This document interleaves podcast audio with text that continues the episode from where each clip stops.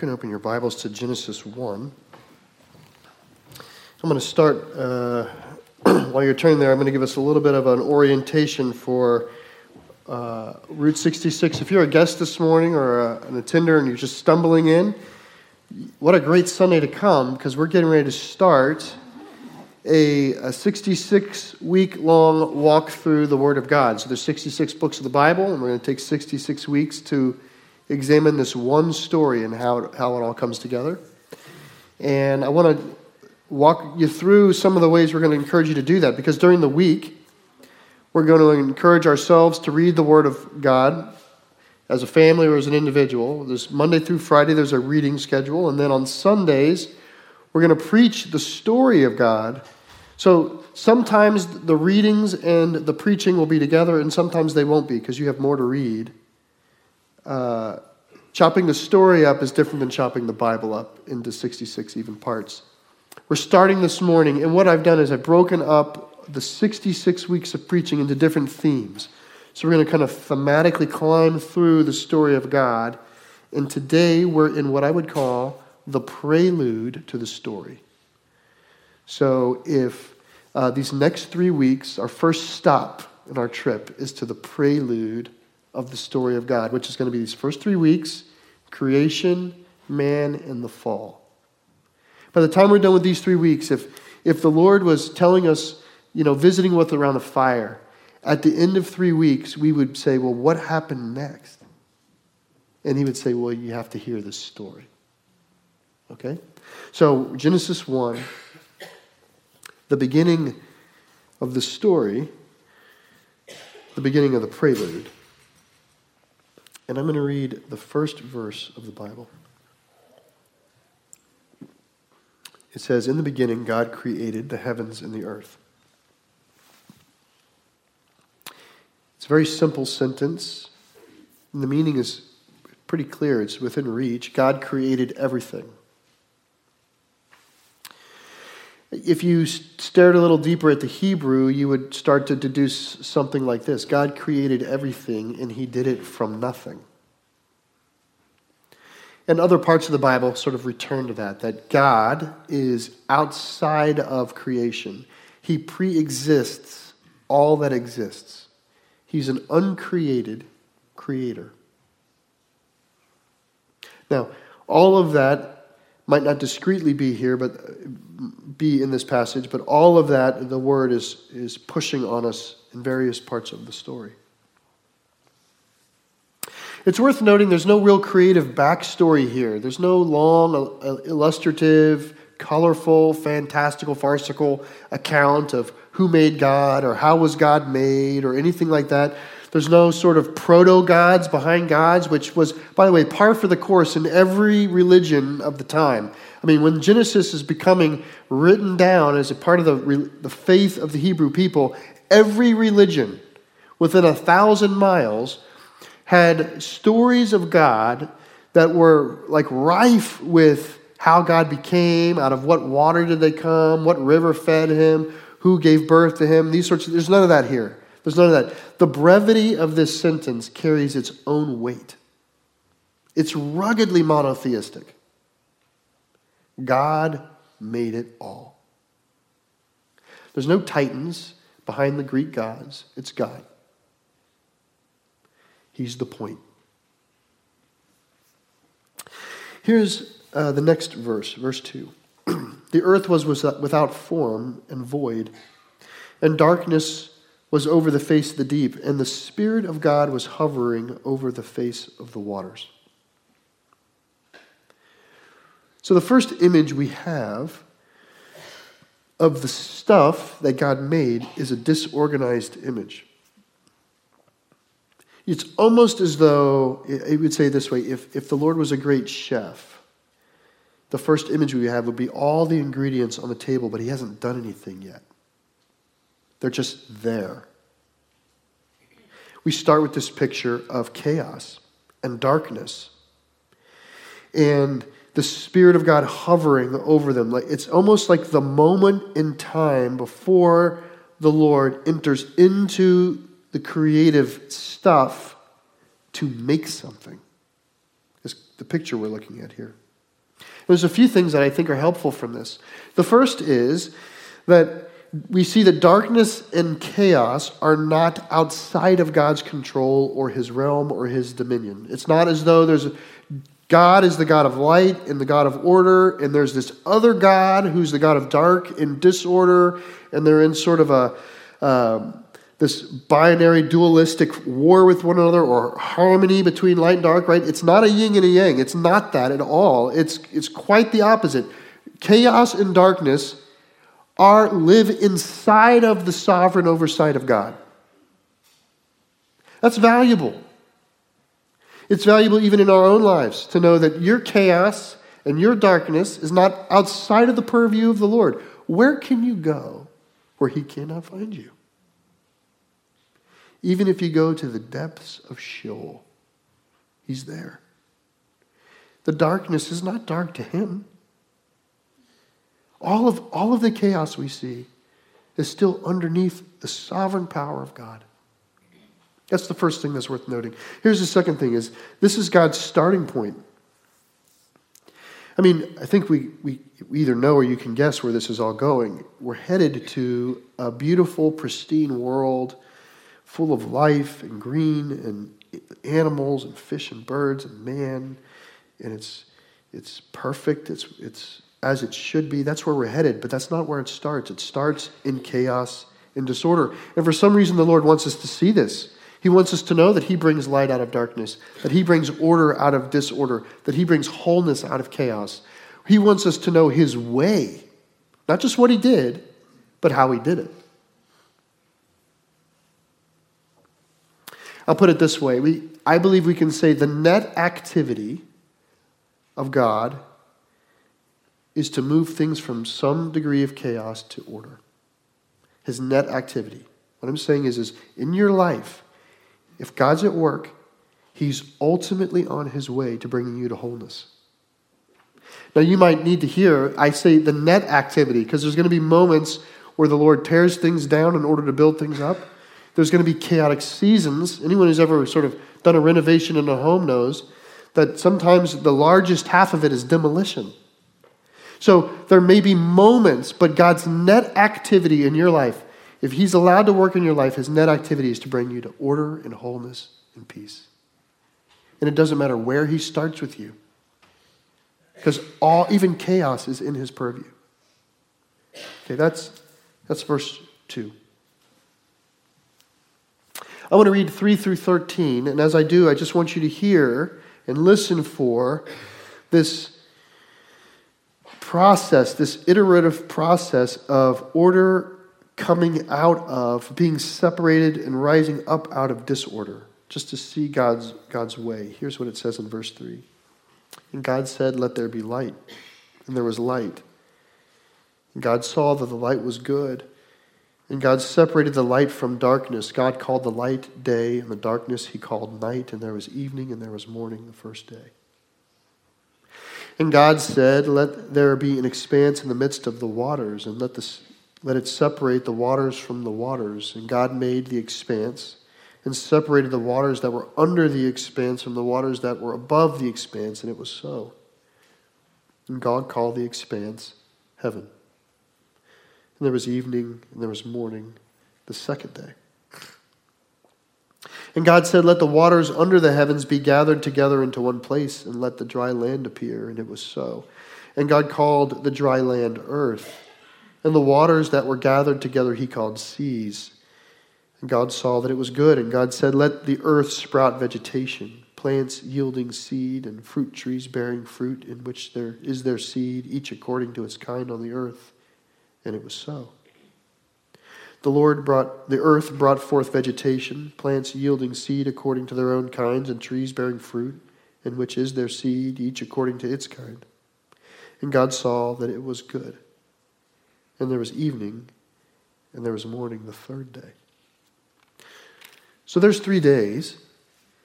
And as we, we look at these three days, uh, especially you know, I suppose we could say we could make the creation our own fixation or our own focus. But today, what I want us to do is look at the story of creation with the broader story of what God is doing. Okay, so we're chiefly interested in the story of God. And if we look at it with the story of God, what we see is this work, this patterned work of the Lord mining order, building and constructing and devising order from a world of disorder separating things and putting things in their place and making them suitable, making them proper habitats. That's actually what he does here is he builds and constructs these realms or these dominions or these kingdoms that you might say that he's going to go on and fill in a moment. He's going to fill them up with life and, and complexity.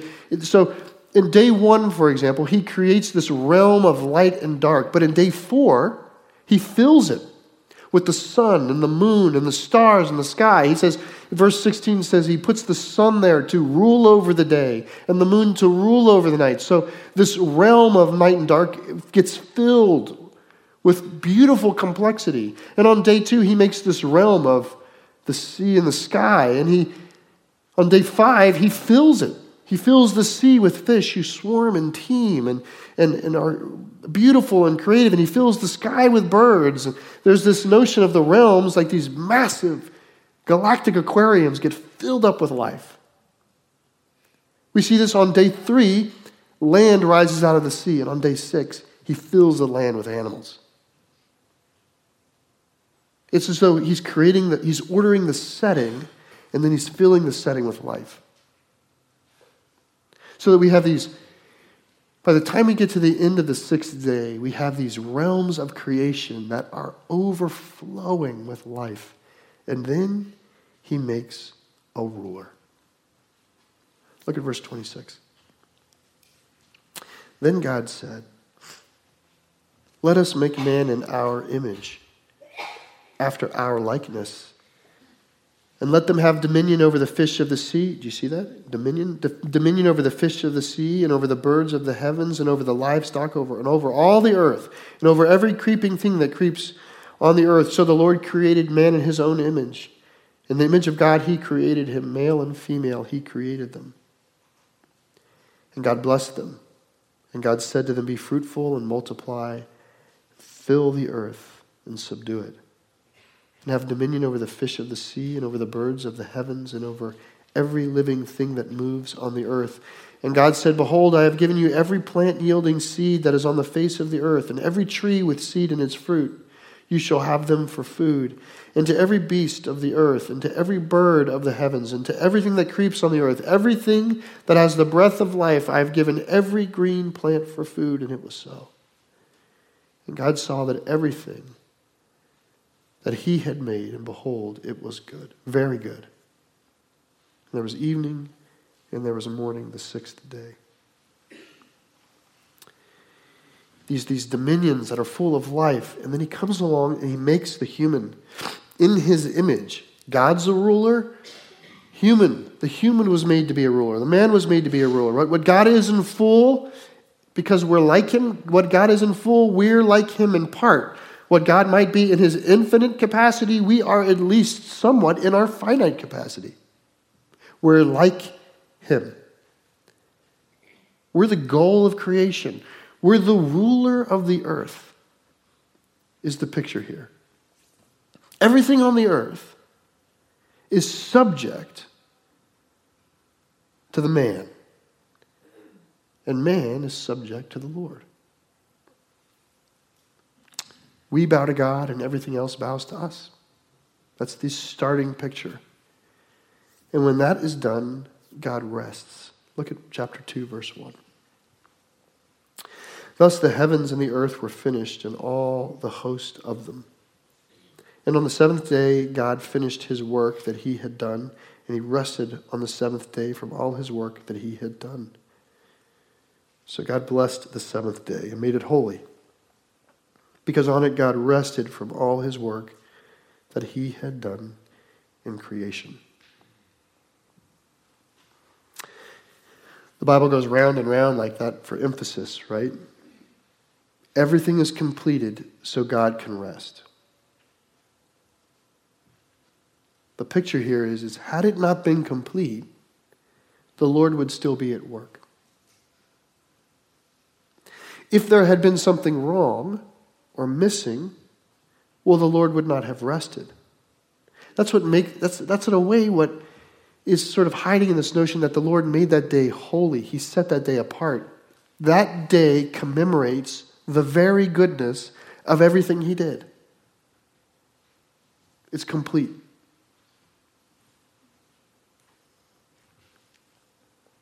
I'll say at one level, just with our lives in Christ in mind, we could say this God will not rest until he's complete. So, what he has begun in you, he is at work in you. And he will not stop until he can be at rest. These are moments where you just want to touch on our faith is anchored in the first moments of the word. This passage is begging us to ask the question, especially if, if you're maybe a little bit sidestepped from the faith of God, you go, well, yeah, but what about everything that's gone wrong? Okay? That's the story. We're on our way to the story. But it's begging that question. It's not as though God wrote this among non fallen people. This story comes, and it's with everything that's wrong in the world, this story is the predicate for it. God made everything well and he rested. What happened is the story. Now, what I would like to do is take this creation account and some of the significance that we've talked about and ask this broad question How does this creation account weave itself through the word in a way where it matters? Is it just the start of the story, or is, is it meaningful? Is it full of meaning? And if, what, if it does have meaning, what broad meaning does it have in the story of God? And here's five things that we can say uh, where the creation, or God, our creator, there's five significant ways that that matters in the story. Here's the first one it is the basis, it's the basis of worship. It's the very basis of worship.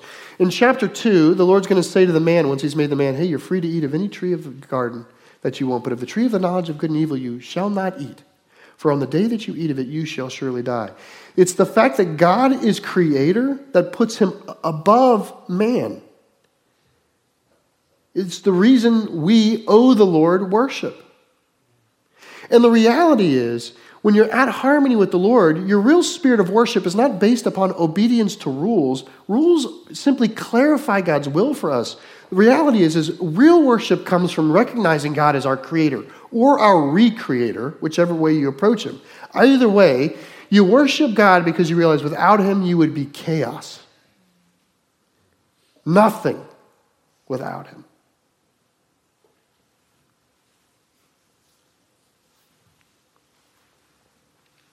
Here's how it sounds in the Psalms. This is Psalm 8. When I look at your heavens, the work of your fingers, the moon and the stars which you have set in place, what is man that you're mindful of him? And the Son of Man that you care for him? You see what the psalmist? The psalmist is doing something like looking out over a lake at sunrise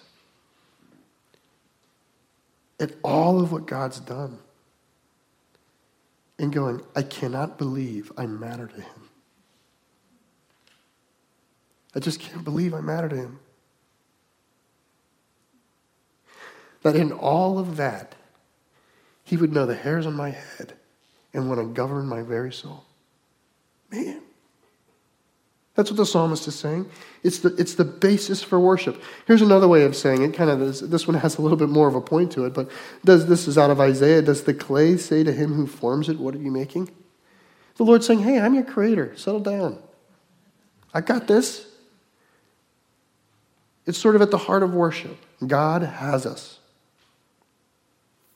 That's the first, it's the basis for worship. Here's the second one that God as creator is the basis for his exclusive rule in our life, for his authoritative rule in our life. God alone is our Lord.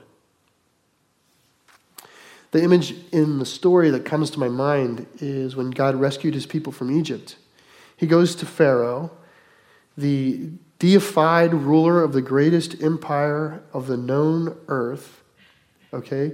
And he says to them, God said, Let your slave population walk free.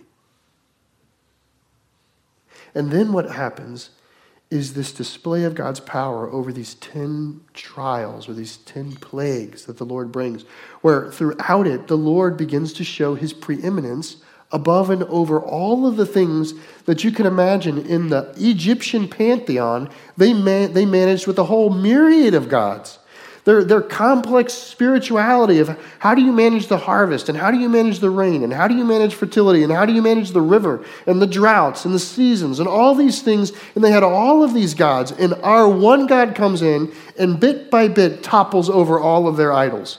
I'm over that, and I'm over that, and I'm over that, and I'm over that. There is no other God before me. I control your great river. I control the harvest. I control the health of your livestock. I control the very day and night. I control whether it rains or whether it hails, or whether it hails fire.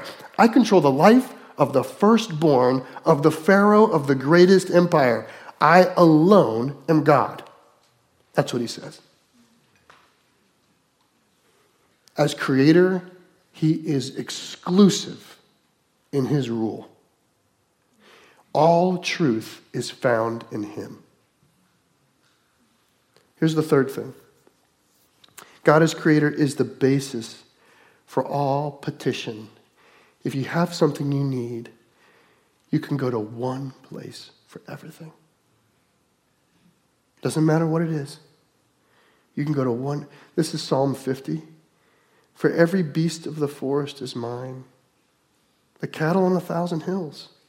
I know all the birds of the hills, and all that moves in the field is mine. Do you ever encourage somebody that way on the other side and you go, hey, man, he owns the cattle on a thousand hills.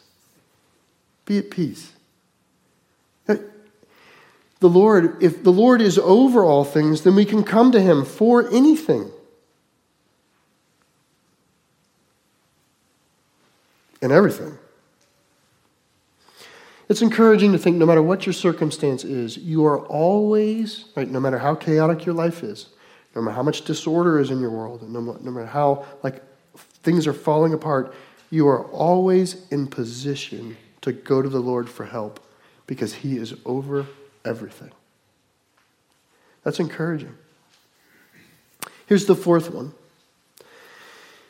God as creator is the basis for rest.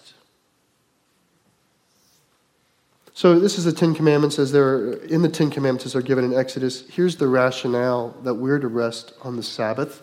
The Lord says this: For in six days the Lord made heaven, the heavens and the earth, the sea, and all that is in them, and rested on the seventh day. Therefore the Lord blessed the Sabbath day and made it holy. The Lord's saying, Hey, you rest because I rested, or more importantly, you rest in my rest. You rest in the faithful belief that I'm in control. It's the predicate of the tithe, by the way. Resting and tithing are almost the same expression of I do these things, these, un, these unhuman behaviors come only because of God's provision. My life exists beneath the canopy of His complete care. So I can rest. Certainly, our life is visited with chaos. We all understand that. We all understand being in seasons of life that are uh, chaotic. And this is the Lord's way of saying, like, in those moments, tell me that you know that I'm in control. Do it with your rest. Here's the fifth basis, right? God as creator is the basis for faith and trust. A lot of these things flow from one and into the other, but we can trust and have faith in the Lord because of all that He's done. The best example that I think of this in the Bible is Job. Job is a man, uh, if you're generally familiar with the story, a lot of bad things happen to him. And because he's a man of righteousness and faith, he knows that all the bad things are, that are happening to him are happening to him beneath the watchful eye of the Lord. So throughout his life, there's these question marks because he's experiencing the life worse than anyone around him, and he knows God sees. So at the end of the story, at the end of the day, Job has a chance to gain an audience with the Lord, and he gets to, meets the Lord, and he says to the Lord something like, "What gives? Why? And the Lord's reply is something like this Job, I need to ask you to be act like a man for a moment because I have a question for you. And then the Lord asks him 77 questions, all of which are anchored in God as creator. Here's the first several. Where were you when I laid the foundations of the earth? Tell me, if you have understanding. Who determined its measurements? Surely you know. Or who stretched the line upon it? That's the first three of 77. Like, Job, you're coming to me with a grievance that presupposes that I'm not in control, or that I'm not good, or that I'm the Lord of chaos. So I'm going to remind you of what I did.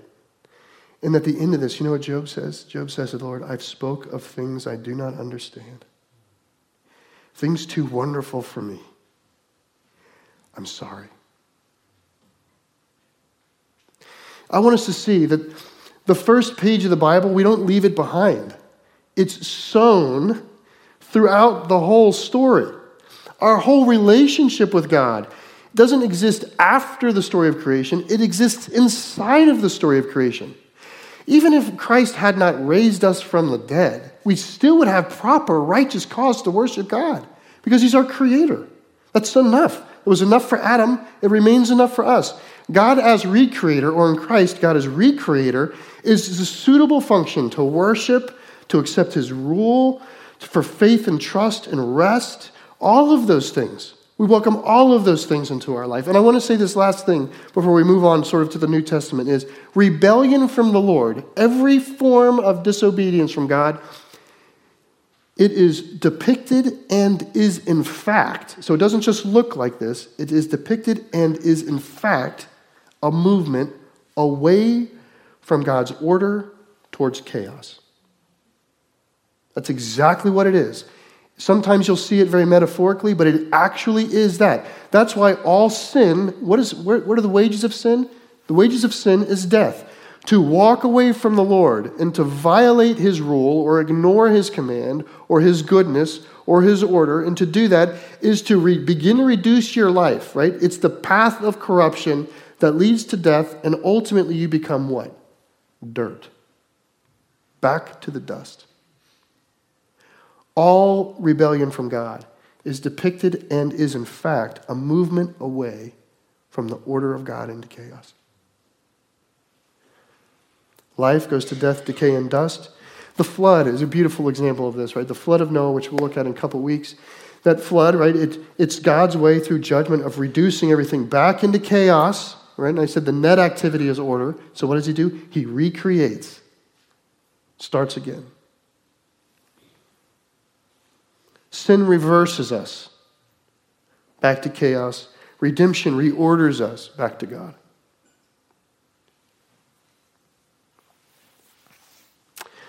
Okay. Let's take these ideas and then begin to formally think about Christ because, again, creation is not just the starting point, it's God as creator is the sphere in which we understand the Lord.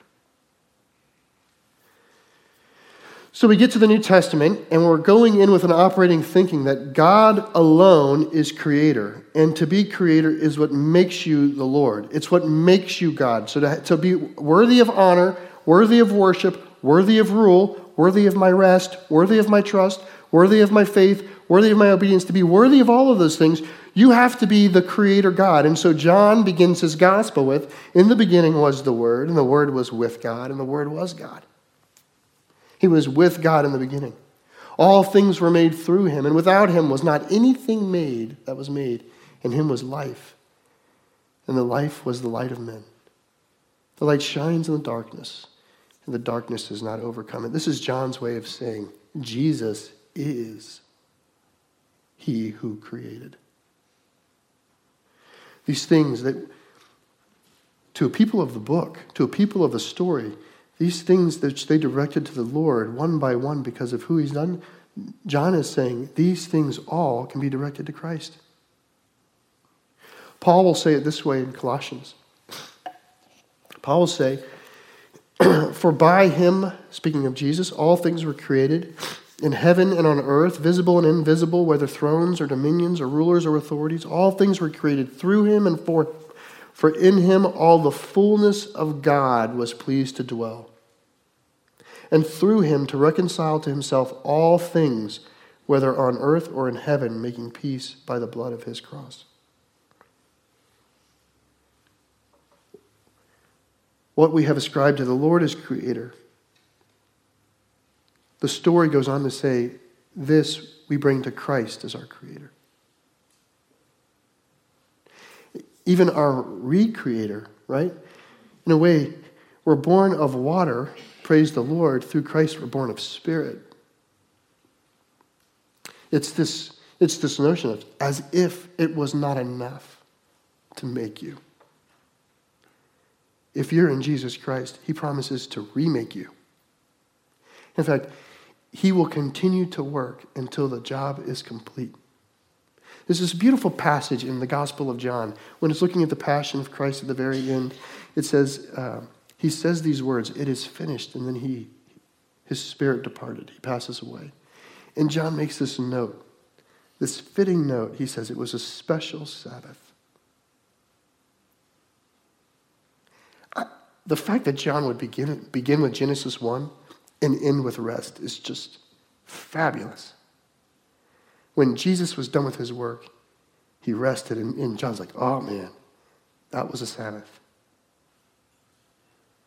It's perfect. God made you, and he's remaking you. What, what enough cause for worship and for rule? This story of creation shows up in all sorts of ways. If we just go all the way to the very end of the Bible, this is the promise we get is behold, God is making all things new, right? There's this notion. And I say this so that we have hope. Because in this interim time where we say disorder and chaos and things as they shouldn't be, it's the Lord's way of saying, settle down. The net activity of everything I do ends with restful peace and wholeness. I'm on my way. It's on its way. Trust in the work of the Lord continue to rest in the work of the Lord because it's not done yet. That's part of the rest of the story. I'm going to close this in prayer.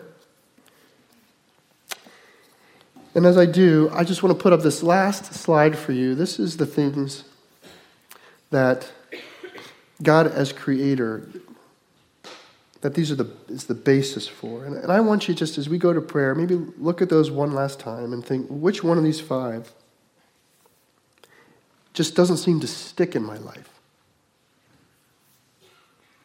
Like I can worship the Lord pretty well, and then when something goes wrong, I'm like Job. I, I, you're like Job if you get your hamburger wrong at McDonald's.